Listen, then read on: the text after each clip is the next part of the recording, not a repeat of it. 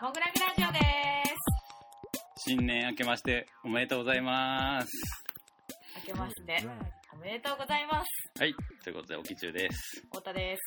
ね、2022年、嘘みたいな数字ですけど、202に明けまして、あの、モグラグもね、まあちょっと今、ね、世間がもうなんか、何クロンか知らないですけども、なんかざわざわしだしましたけど、また、まあ一応モグラグギャラリーは、あの、1月から一発目開けておりますので、新年一発目のアーティストインタビューを配信します。はい。ということで、お呼びしたいと思います。新年2022年、一発目のアーティストゲストは、絵描き、まあ、肩書きはちょっといろいろあると思うんで、後で聞こうと思いますけども、アーティストのターザンキックです。よろしくお願いします。お願いします。ターザンキックの森田です。よろしくお願いします。はい、ということで、まあ、モグラグラジオ的にはあの、聞いてくれてる方がいればですね、はい1月、ターザンキック森田、ん？っていうね、はいうん、ということで、あの、まあ、今月末に配信予定の毎年やってます恒例の映画ランキングのレギュラーメンバーとしても、はいそうですねそうで。すね、はい。うんあれもう何年から参加してくれてるっけ？もう4年ぐらい四年もうはい、そうですやね。はい。そう。というわけなんですけど、実は、その、ターザンキックと森田君は、アーティストでございまして、はいはい。ついにモグラグでは初となる個展を現在開催中なんですけども、はい。ということで今日は映画の話はしません。はい。もうちょっとしたらねそうです、ね、はい。もうほんま飽きるほどしようと思ってますんで、今日はアーティストターザンキックにスポット当てたインタビューを今からお届けしますが、その前にちょっとまずターザンキックのプロフィールを僕の方から読みたいと思います。えー森田文明。このね、本名がまたね、かっこいいんですよね。文明って書いて文明やもんね。いい名前やね。うん よかったです。はい最初でも文明堂、文明っていう意味が分かんなくて。でもカステラの、そうカステラの文明堂しかあなくて、すごい嫌だったんですよ。あ カステラ1番、電話2番、はい。っていう感じでずっと言われてたので。ああ、今はね、いいい名前やなって感じですけど。えー2006年にサイケデリックアナルからニューサイケデリックアナルで目覚めてからファッションとアートをクロスオーバーし活動を続けるアーティスト。まあ、あの、疑問がいっぱいね。まあ、この辺も後で聞きます。サイケデリックに彩られたその作品は、人々に笑顔と同時に狂気をもたらす。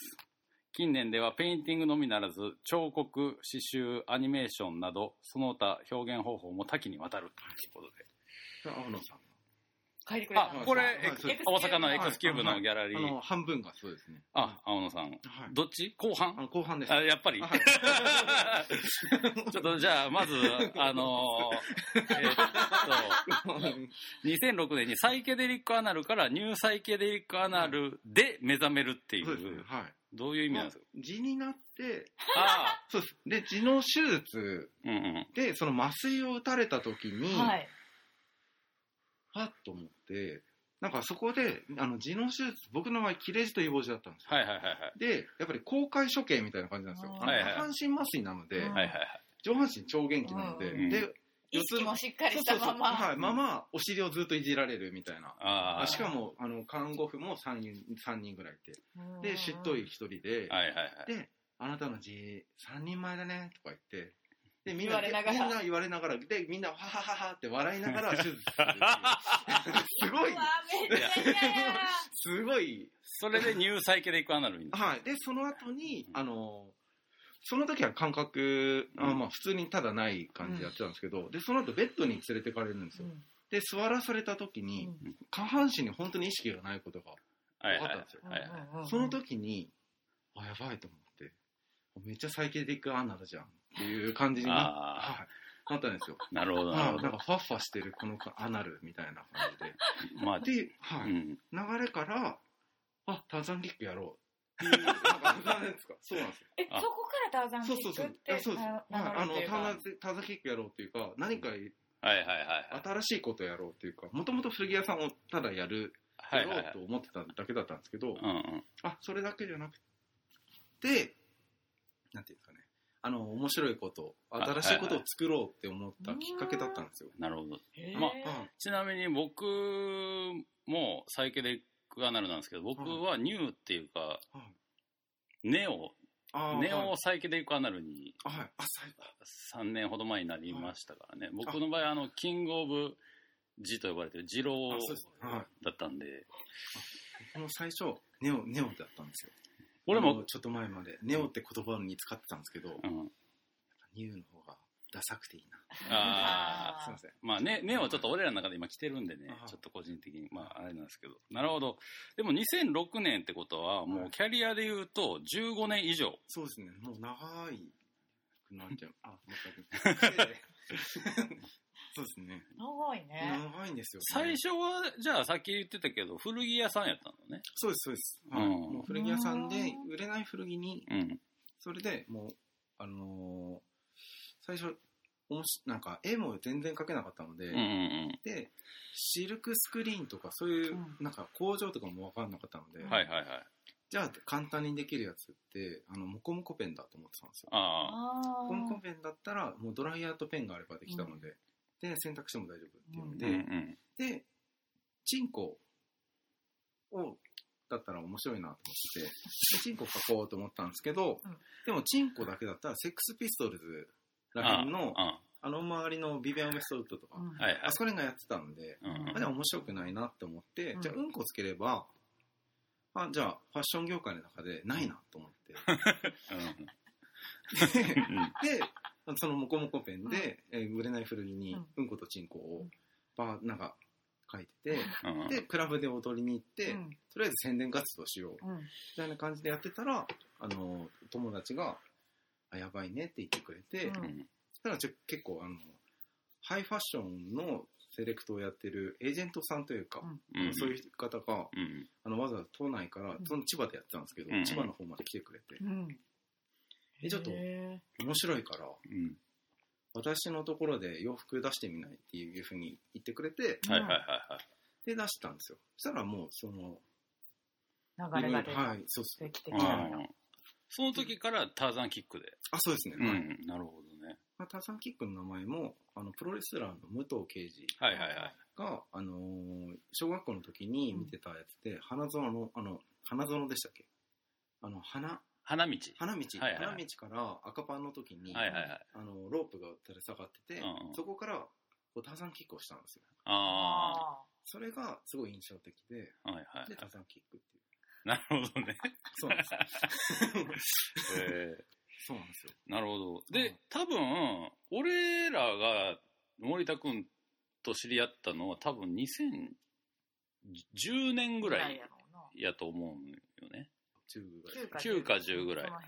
あの、まあ、今はなき某ギャラリーの企ね画で知り合ってて、で、その時も、まあ、メインは服かなと思ったんやけど、はい。ペイントももうその時はすでに始めててね。あ。そうですね。はい。うん。そのうん。い。いですか、はいはい。はい。あの、その時に、やっぱり僕が、やっぱりただ本当に勢い、あの、なんていうんですかね、これはないだろうと思ってて、うんことちんことか書いてた、はいはい。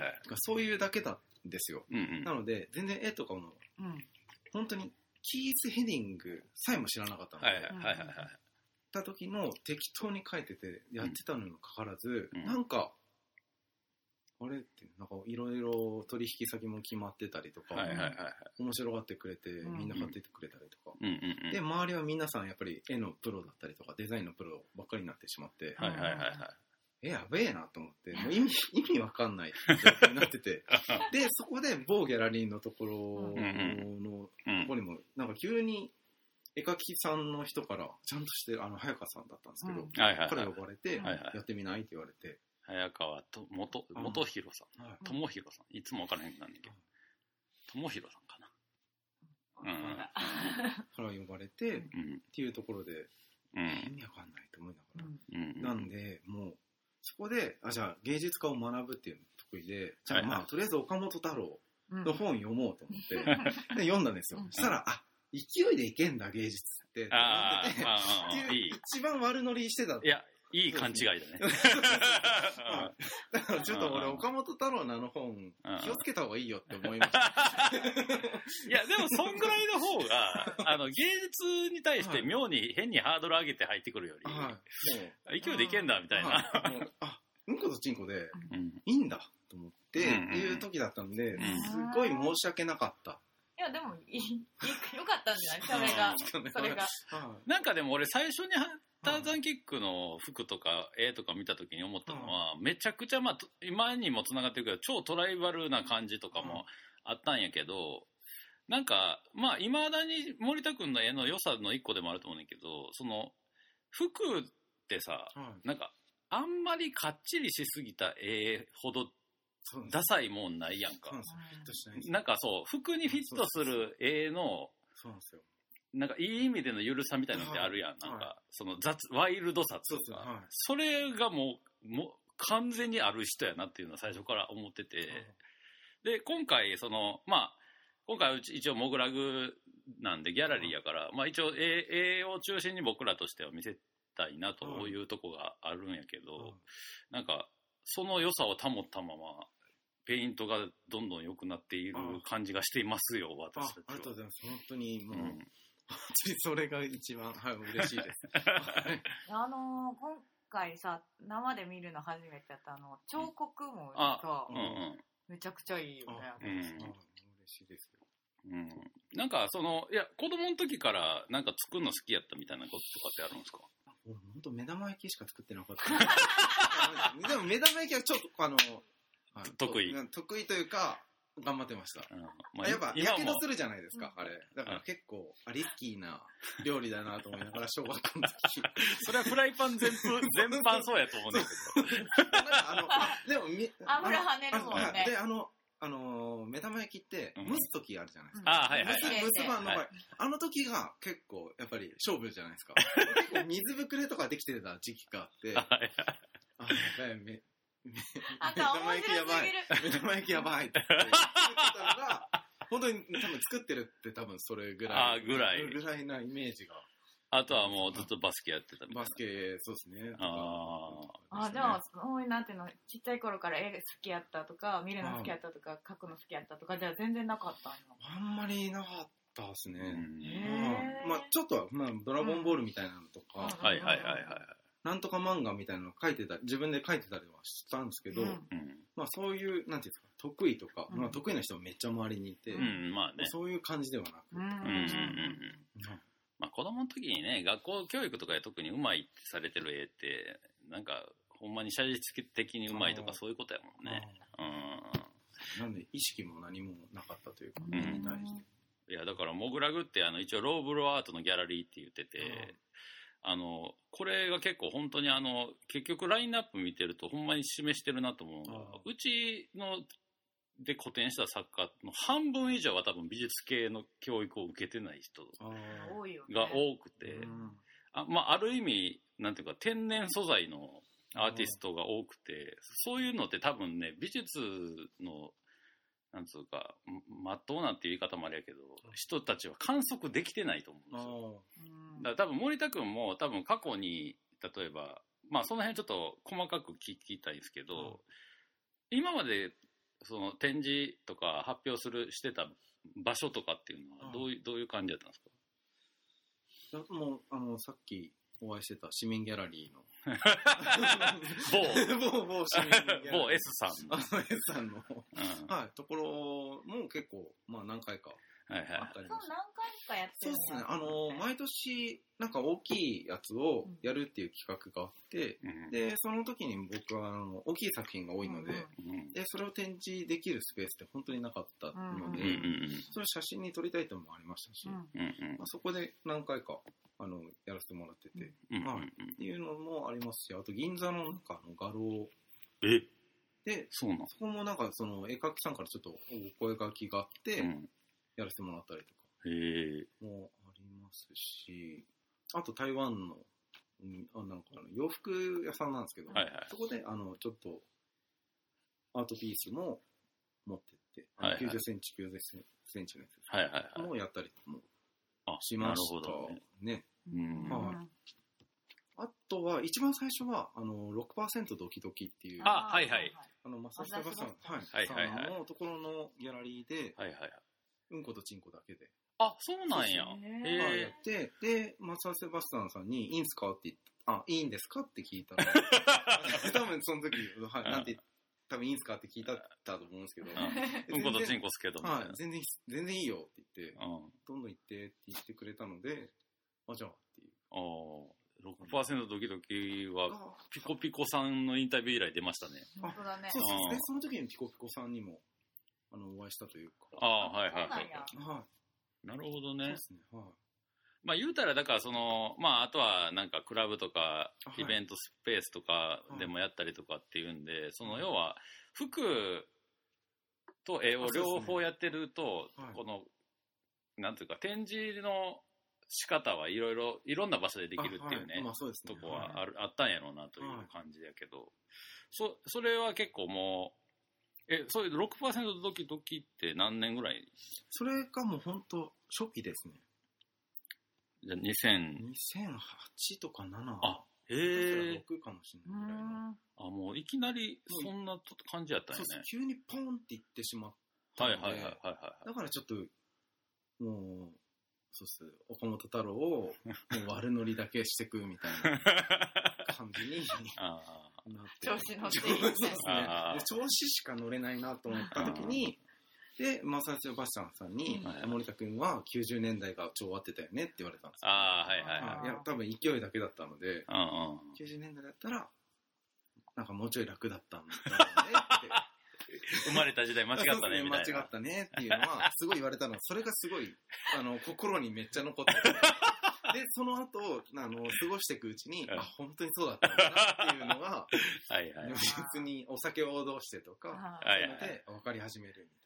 うんうんまあ、その、まあ、やんちゃっつうか、悪ノリ感みたいな、確かに初期の、なんか、な。作品っていうよりは、生き方のテーマみたいなねあ、感じに思ってんのかなっていう時期は確かに ありましたけど、うん。まあだけどそ、まあそういうの経て、まあ、そうか、ギャラリーとか割とは早かったんやな、じゃあ展示した。あの。のーちょっと、あの、気にかけてくれる方は、うん。とりあえず、あの、ギャラリーで一発、あの、個展やっといた方が絶対箔がつくからっていうのを 言ってくれてうん。そのアドバイスもどうかと思うけど、まあまあまあまあ、まあ。そうなんですけうん。ど、で、無所入った方がええよ、みたいな。でうん、で、まあ、ギャラリーもよく分かってなかったので、うんじゃあとりあえずやってみましょうって言って、やってみたみたいあでも面白いね。まあそうっすねそうやって声かけてくれて、ねちゃんとやらせてもらえる。な。はい。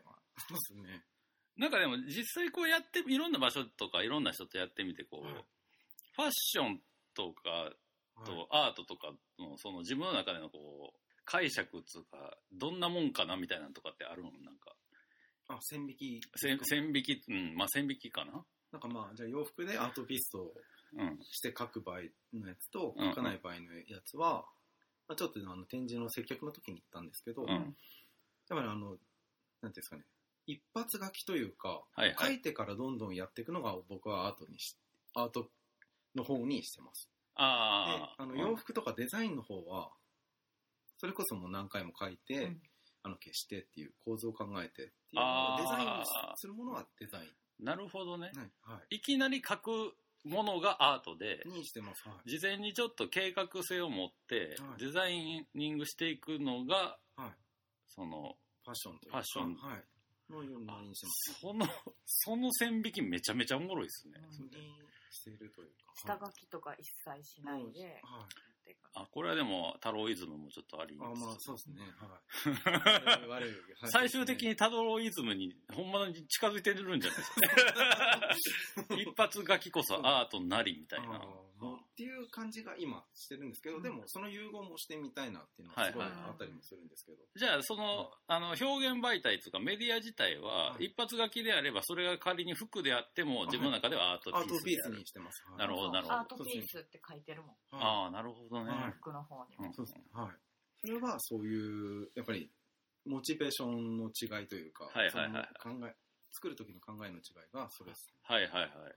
だからあれやんな。だから、つまり、その、作る側のモチベーションはもうそれでもう確定やから、はいあとは、でも、その、要は、楽しむ側はその、アート、いわゆるアート作品っていうのは、まあ、鑑賞したり飾ったりで終わるけど、はい服やと着れるというかそうですね。はい。自分がその一部にな融合することで気分を上げたりとかね、はい。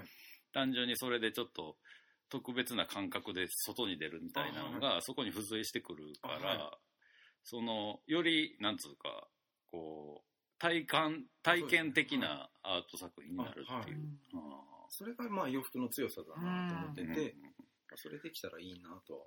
なんかもう洋服初だったから始まってるので、はいはいはい。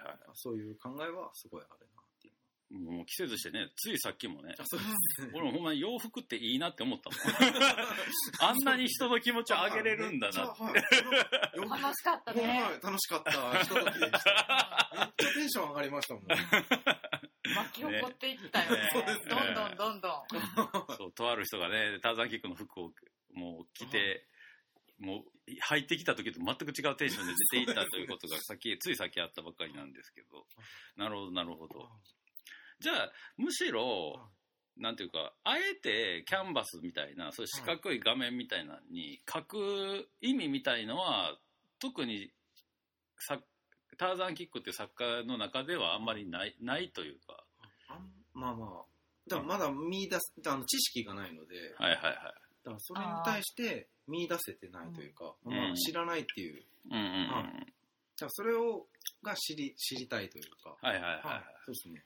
それを出すことによっての付加価値だったりとか、うんうんうんうん。そういうものをうん知りたいというか、うんなんか僕は洋服だったら、うんそれ洋服にすることによって着れたりとか、うんうんうんそれ見せつけられたりとか、うんうんそういうふうにできるっていう付加価値を僕はしてたから、そっちをやってたっていうのはいはいはいはい。があったりとかするっていうはいはいはい。感じですね。まあでもそれも結局あれなんやろうけどね、受け取る側も結局趣味っていうか、はい。好みの問題ってやっぱあるやん。あはい。だってこの服めちゃくちゃかっこいいけど、はい。俺は似合わへんなってなったら、やっぱ買わないわけでで、で、それが同じような内容の四角いキャンバスがあったら、はこれはアートピースとして部屋に飾りたいみたいなところのは、その一人の人間の中でもあねまあそこの線引きはあるから、単純にそこだけの違いでハマる人をどんどん増やしていくっていうのは、まあ確かにかなり理にかなってるっつうか、うん、まあ結局そこに描く絵というか表現する、まあ、ピース自体を自分のアートやとするんやったらまあ確かにそれはかなりいいなとは思思うけどね。なんか僕はなんかあのそのなんつうか作りたいもんをとにかく思いついたら特に深く考えずにそのとにかく作るみたいな人かなと思ってたんで、なんかさっきの線引きはちょっと目から鱗やったというか、なんかちょっと、あ、そう、その、その線引きレレベル高いっすねっていう 感じがしちゃった。なん か。いや、なんかね、俺ちょっと全然話変わるんやけど、はい昔あの、とある堀市の人に、なんかアートとイラストの違いが分からへんって言われた時に、よく似た答えをしたことがあって、その、イラストは、いそもそもその作風とかがあらかじめあって、その、クライアントみたいな人が、この人に頼んだらこのぐらいの感じ。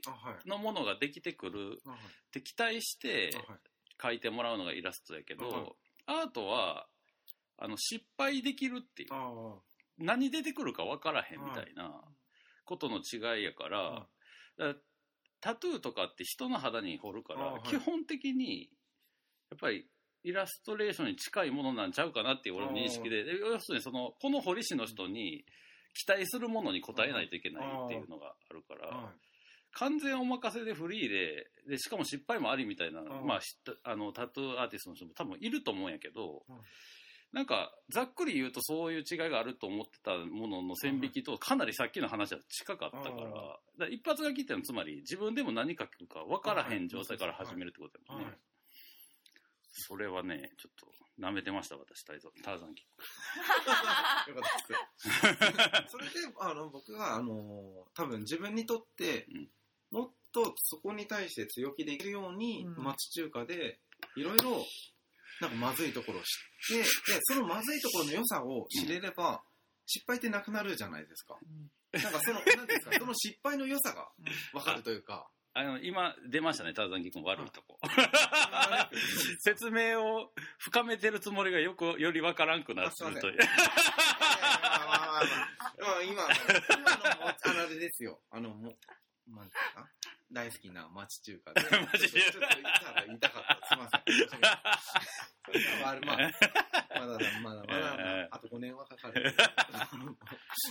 いや、だけど、あの、なんやろう、そこ、むしろ、その、服が入り口でアートに至ってるっていうのはがあるからこそやと思うんやけど、さっきの線引きはむしろなんか、アートの、アートっていうのの良さみたいなのを、外側から埋めていった結果、ん。結局すげえ本質的なものに至ってるような感じにがするんやんか。う。ん。なんかむしろ、鼻からアートですっつって、絵描いてる人はここまではっきり定義できるんだろうかみたいな感じもするから、なんか、その、なんつうの、その違いを意識してて、アート作品を作り続けていってたら、超すげえことになりそうな気もするっつうか、なんか、もともとまあ空間、今回の展示会場を見てもらったらわかるんですけども、創作のエネルギー自体も、そ、うん。もう、うん、めちゃくちゃありそう、ん。タンクでかみたいな感じは感じると思うんですよね、見た人は。なんか、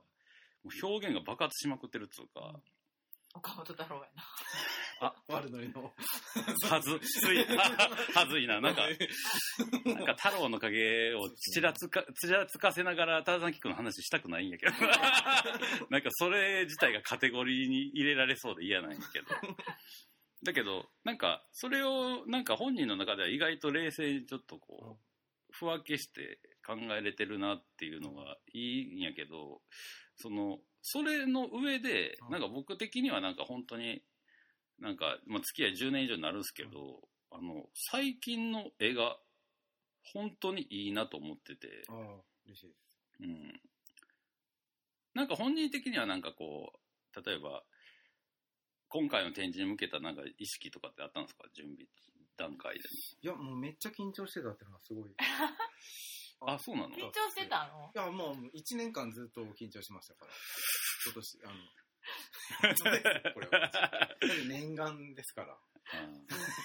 ありがたいですね。こちらも。はい。いや、もうね、なんかあれ。念、願の念願の念願の。念願の、はるかの念願の。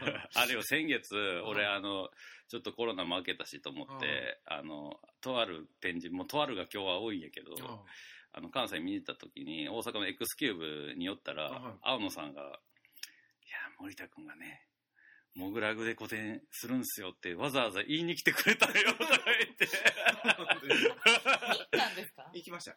もちろん決まりましたってなんか、ええなと思ってね、なんか、むしろお俺も、俺も嬉しなったっすけどついに、ついに、ついに僕が決まりました。で、こう、なんつうの、その、一応ギャラリーやん、モグラグって。まあ、うちの、う一応うちの展示も何個か見に来てくれてると思うんやけど、なんかこう、なんか意識したこととかってありますは、もうまあ、ちゃんとしようっていうか。それはそこが、ちゃんとしよう。プラス、まあ、今までない、僕が見に行ったやつの中うんのうん。バランス感の中で、うんまあ、ないことはしたいなと思ってて、うんうんで、まあ、あの、絵画的、絵画じゃないですけど、まあ、絵の絵の方はうん。う、ん。まあ、あったので、ありますし、うん。あと、まあ、あの、仮面の方もあったんですけど、うん。で、まあ、洋服のアートピースっていうものを、うんうん。まあ、なんか、多めに持っていけたらなっていうので、あなるほど、なるほどそこを。一気にあ意識して、うんうんまあ、ちょっと増やしましたね。だいぶ。そうすることによって、今までないものが共存してる、あの、展示ができできるのかなと思ってて、はいはい洋服だったら洋服っていうのがあったじゃないですか。はいはいはいで、絵は絵というか、うんうんまあそういうのがあったので、まあ、その両方が僕なので、うんうんそれがうん。できたらいいなっていうのは、すごいあありましたし、うん。あと、まあなんかスポーツをモチーフにしてるのもなかったので、はいはいはいは 確かに、あの、ねスポーツ得意ですみたいな人は少ないもんね、どちらかというと。そうね。まあ、俺がもう本当にスポーツに対しての、はいてか、俺、絵かけて運動できるやつに対してする嫉妬がもう、いかついから、俺。それに関してもすごい、嫉妬というか、剣を、剣確か剣にねを、剣をはもう何年もあ感じてたの感じてたので、なんで2個持ってんのって。スキル、スキル2個持ってんのずるくないってずっと思ってたんだよね。絵描きは絵しか描けへんから絵描きやねんみたいな なんか、まあまあまあ。はい、まああったので、まあそれも、まあ、沖中さんをすごい困らせることになったんですけど、そうですね。うん設営をまあね設営、そうですね。でも結果的にあの、バスケのゴールと、あはい。あの、ミラーボール。フレームが、そうなんです、額縁が。と、はい。あと、しそこのとこにある彫刻の数々は、はい。その周りのペインあのペイントっつってもあの色鉛筆なんですね。ほとんどはね、はい。でカラフルな作品の中でものすごいモノクロっていうか黒でまとまってるっていうのが、あはい。やっぱ森田君の風景とかもやっぱり黒みっていうのがねあ ブラックな感じはやっぱりもうねこう拭えへんからねやっぱり。今日のあの村屋での、ああ。は何？あの村屋に私はいちょっと行ってきたんですけど、あ京都のね飲み屋ね。で、はいそしたら向こうの二人が「あのあ今ってさあれやってんのってターザンキックの森田くんなんだよね」って言って言われて「うんうんあそうやで」って言ったら「あの酒癖の悪い」って言うんですけど、うん。一週間いましたよ。一回も、あの、釈上さんとか南さん、俺に対して、本当におとなしいね。って言って、ずーっと言ってた一週間だったんですよ。あれは村屋も悪い。村屋はそうやって煽るから。限界、限界見せろや的な感じやろ。本当におとなしえでもく寝て、んでもだから本当に、あの、あの時は、すごい、暴走しなかった。なのに、やっぱり、そのイメージがついてるついてるっていうことが、やっぱり、あ、怖えって。あれはね、村屋のもう悪いから、もうあれはもうほんまに。うんあ、黒さが、黒さってすごい伝達してくんだなっていう。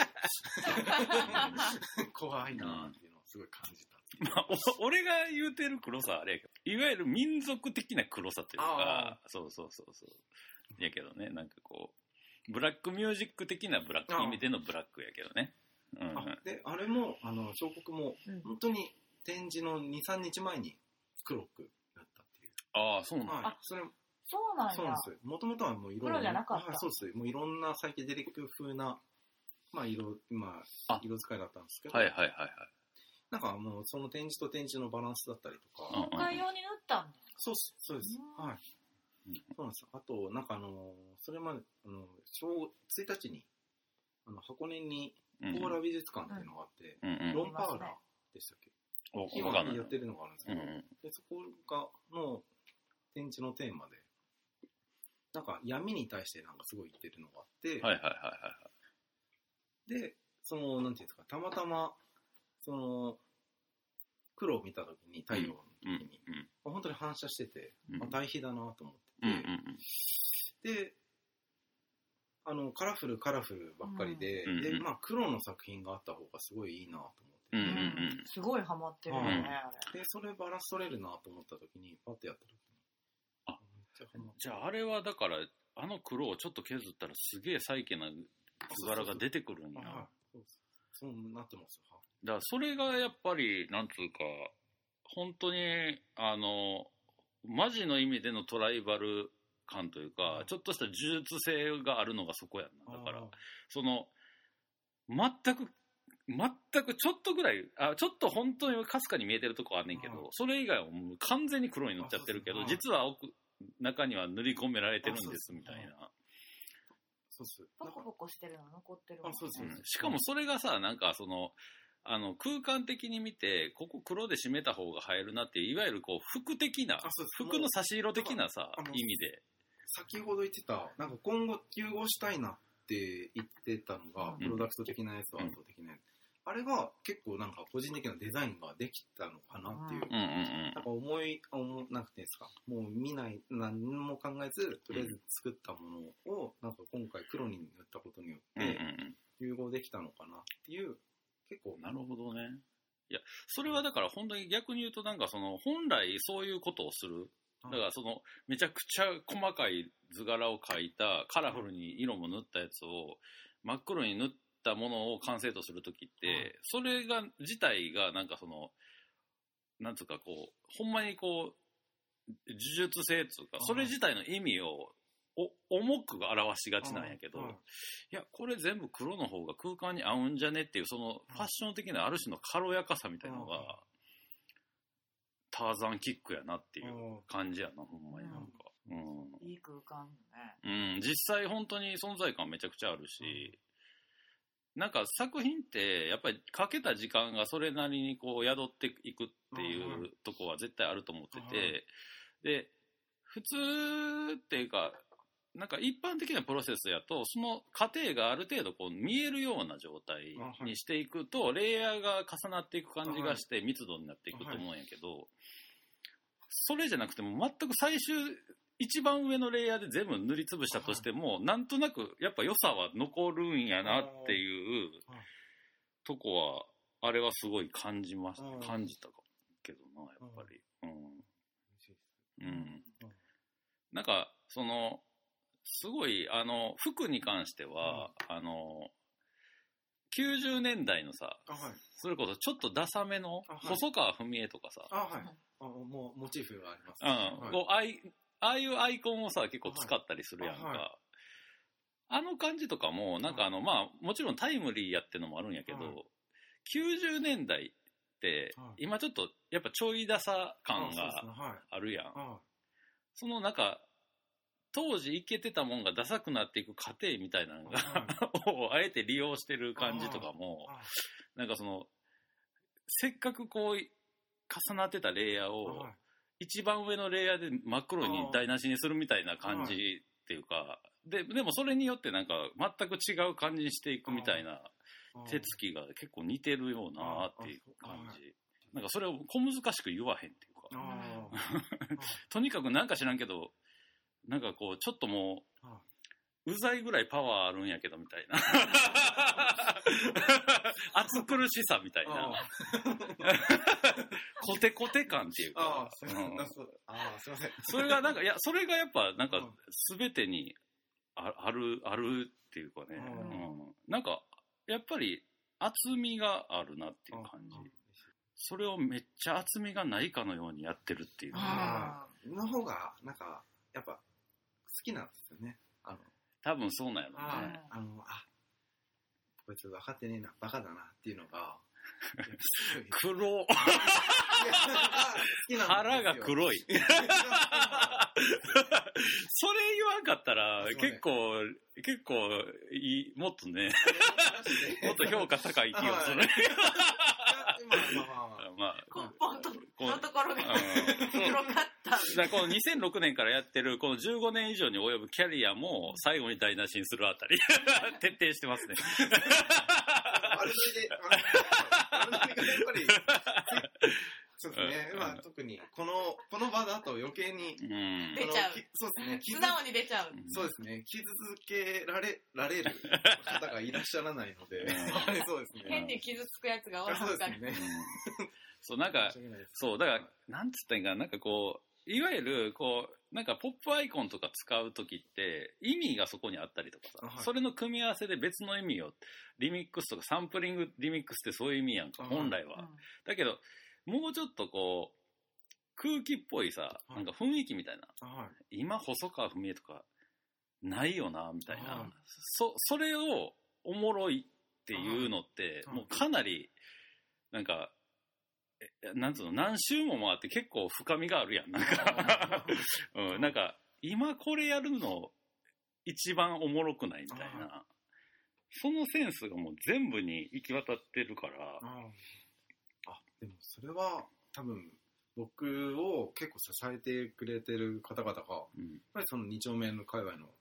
方々にすごいご教授していあただけててうるおかげなのかな。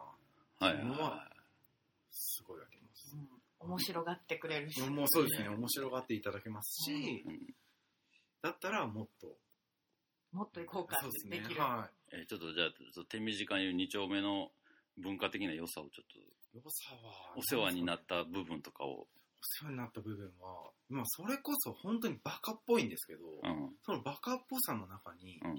すごいさ、いろんな心ぎ、心遣い、こ心ず遣いと心意気とか。心意気だったり心遣いがすごい込められてて、はいはいはい。じゃあバーに飲みに行きますうん。って言った時に、うん。絶対い聞かないワードがあるのは、うん。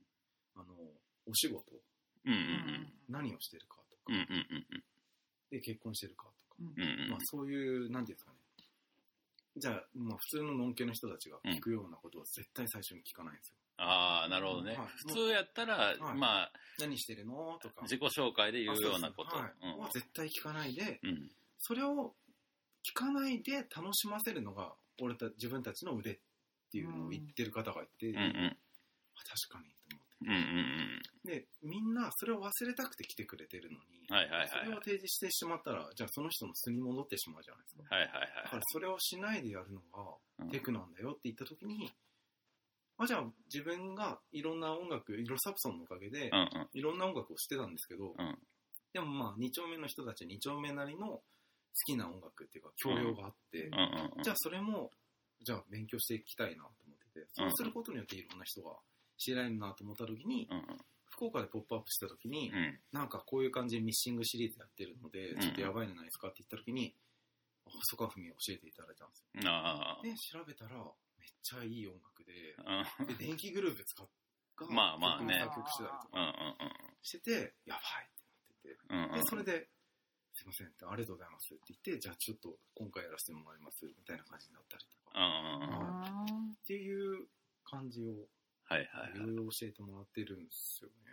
うん。うんうんまあ実際ね、90年代の日本って多分文化的に言うと多分世界でも結構トップクラスにカオスやったっていうか、あらゆる情報が集まってたし、あで、好きやったら街でそれこそ音楽やったらレコヤに行けば無限に掘れるとかね、なんか知識アホほどある人とかいたありとか、でもそれは特定の場所にアクセスしないと得れなかった特別な情報やったりしたものとかがね、この2020年代になってくるともうまあもちろんメインはインターネットになりつつあって、とかいろいろこうサブスクもあってみたいな中でこのむしろなんつうかなんつうのトップさが目立っていく存在感になっているんやなっていう感じはするけどね、なんか、うん、だから今めっちゃ情報がフラットやからあそれをどういうふうにつまむかみたいなところであーあーそのあえてこことか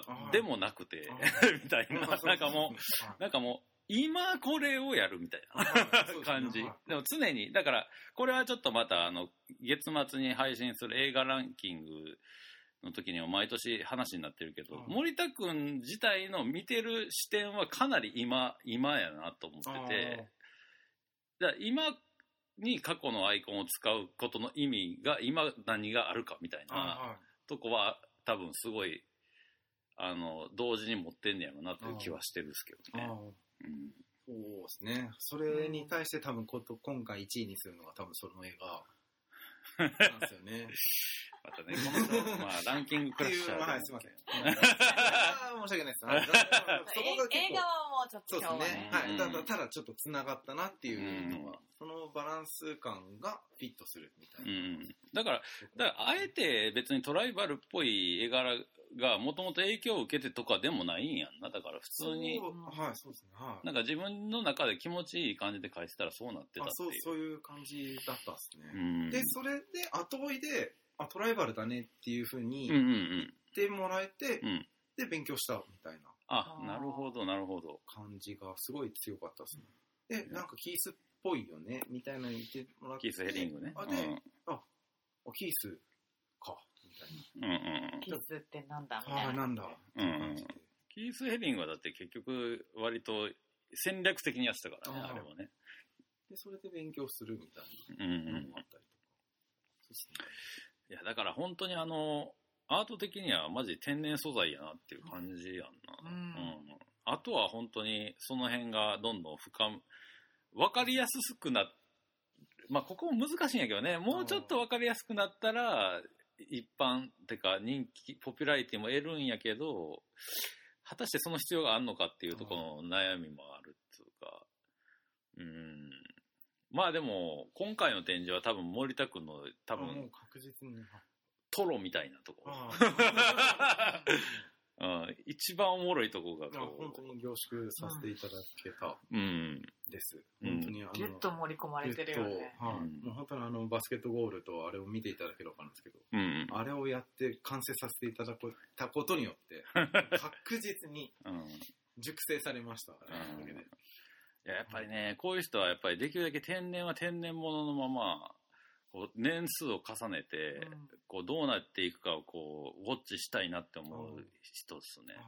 うん突き進んでほしいわ。そうそうそう。まあなんかもうアーティストでもいけるし、全然超やべえ服作る人でも全然いけるっつうか。うんで、別にどっち決めるとかでもなくていいんやろうなっていう感じ。全然いいと思う。うん。な感じの、今、だから一番熱々。だからこれ、この展示をきっかけに知ってくれた人は多分アート的な文脈で多分森田君の作品を見ると思うんやけど、もうもはやもうそれすら、森田君の中では、なんか、その別に指示体は関係ないっていうことなんで、あのまあ服もね、ぜひあの、ちょっとラックにかかってて見にくいと思うんですけど、絵見るつもりで見てほしいです。うん。特に手前のやつはね、あ、そうですね。手書き一点ものが多いんで、でね、バンバン試着もし試てもらっ着していただいて、そう。アート作品を着れるっていうね。はい。来ていただいて、ガンガン撮っていただいて、うん、そうね。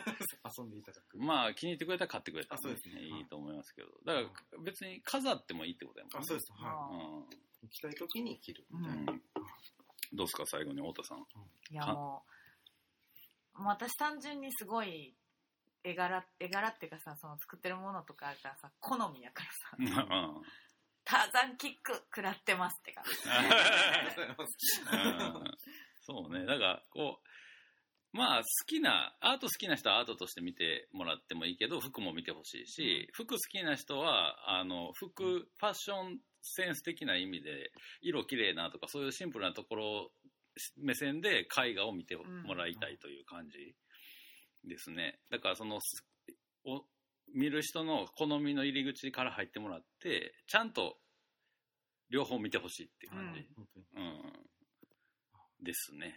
ということで、まあちょっとそろそろお時間なんで、最後にあの、一言、今から来る人とか、これまで来た人とかに一言メッセージを。あ、あの、なんていうんですか、あの、オープニングとか来ていただいた方、本当にありがとうございます。あの、30日まであるので、何度でも、あの、来ていただければうん、本当に嬉しいです。はい、ぜひ、皆さんお越しください。ありがとうございます。はい。はいというわけでございまして、服に関しては特にあの、随時増えていったりしてます。あそうですね。はい。うん随時増やしていくので。うん、逆に売れたやつはもう二度と見れない服もありますから、はいあの、ぜひぜひ一点ずつ噛み締めるように見ていただきたいな、というわけでございまして、2022年1月のアーティストのインタビューゲストは、ターザンキックでした。ありがとうございました。ありがとうございます。エンディングでーす。はい、というわけでございまして、新年一発目の配信でございましたけども、今回のインタビューも出てくれました、ターザンキックの展覧会のインフォメーションを太田さんの方からお願いします。はい。ターザンキック solo exhibition new 極楽ハウスは、えー1月30日日曜日までとなります。はい。営業時間は13時から20時、月曜日が定休日です。はい。って感じで、まあ、もうね、会期も結構、来ちゃってるんですけどね。あの、週末は本人もいるかと思いますんでね。そうですね。うんまあ、あと、ちょっとコロナの感染者が爆増してて、みんなお出かけを控えていることかと思いますけども。そうですね。だけどまあ、森田くん、うちら、うちらとしては付き合いも長い作家やけど、まあ本編でも言ってたけど、内容は絵画、そして服、彫刻。彫刻と結構幅広くね、ターザンキックワールド全開なんで、ぜひちょっと、この機会をぜひお見逃しなく、まあ、どこかにお出かけする機会があったら立ち寄ってください。はい、ぜひよろしくお願いします。というわけで、モグラグラジオボリューム418でした。ありがとうございまし。た。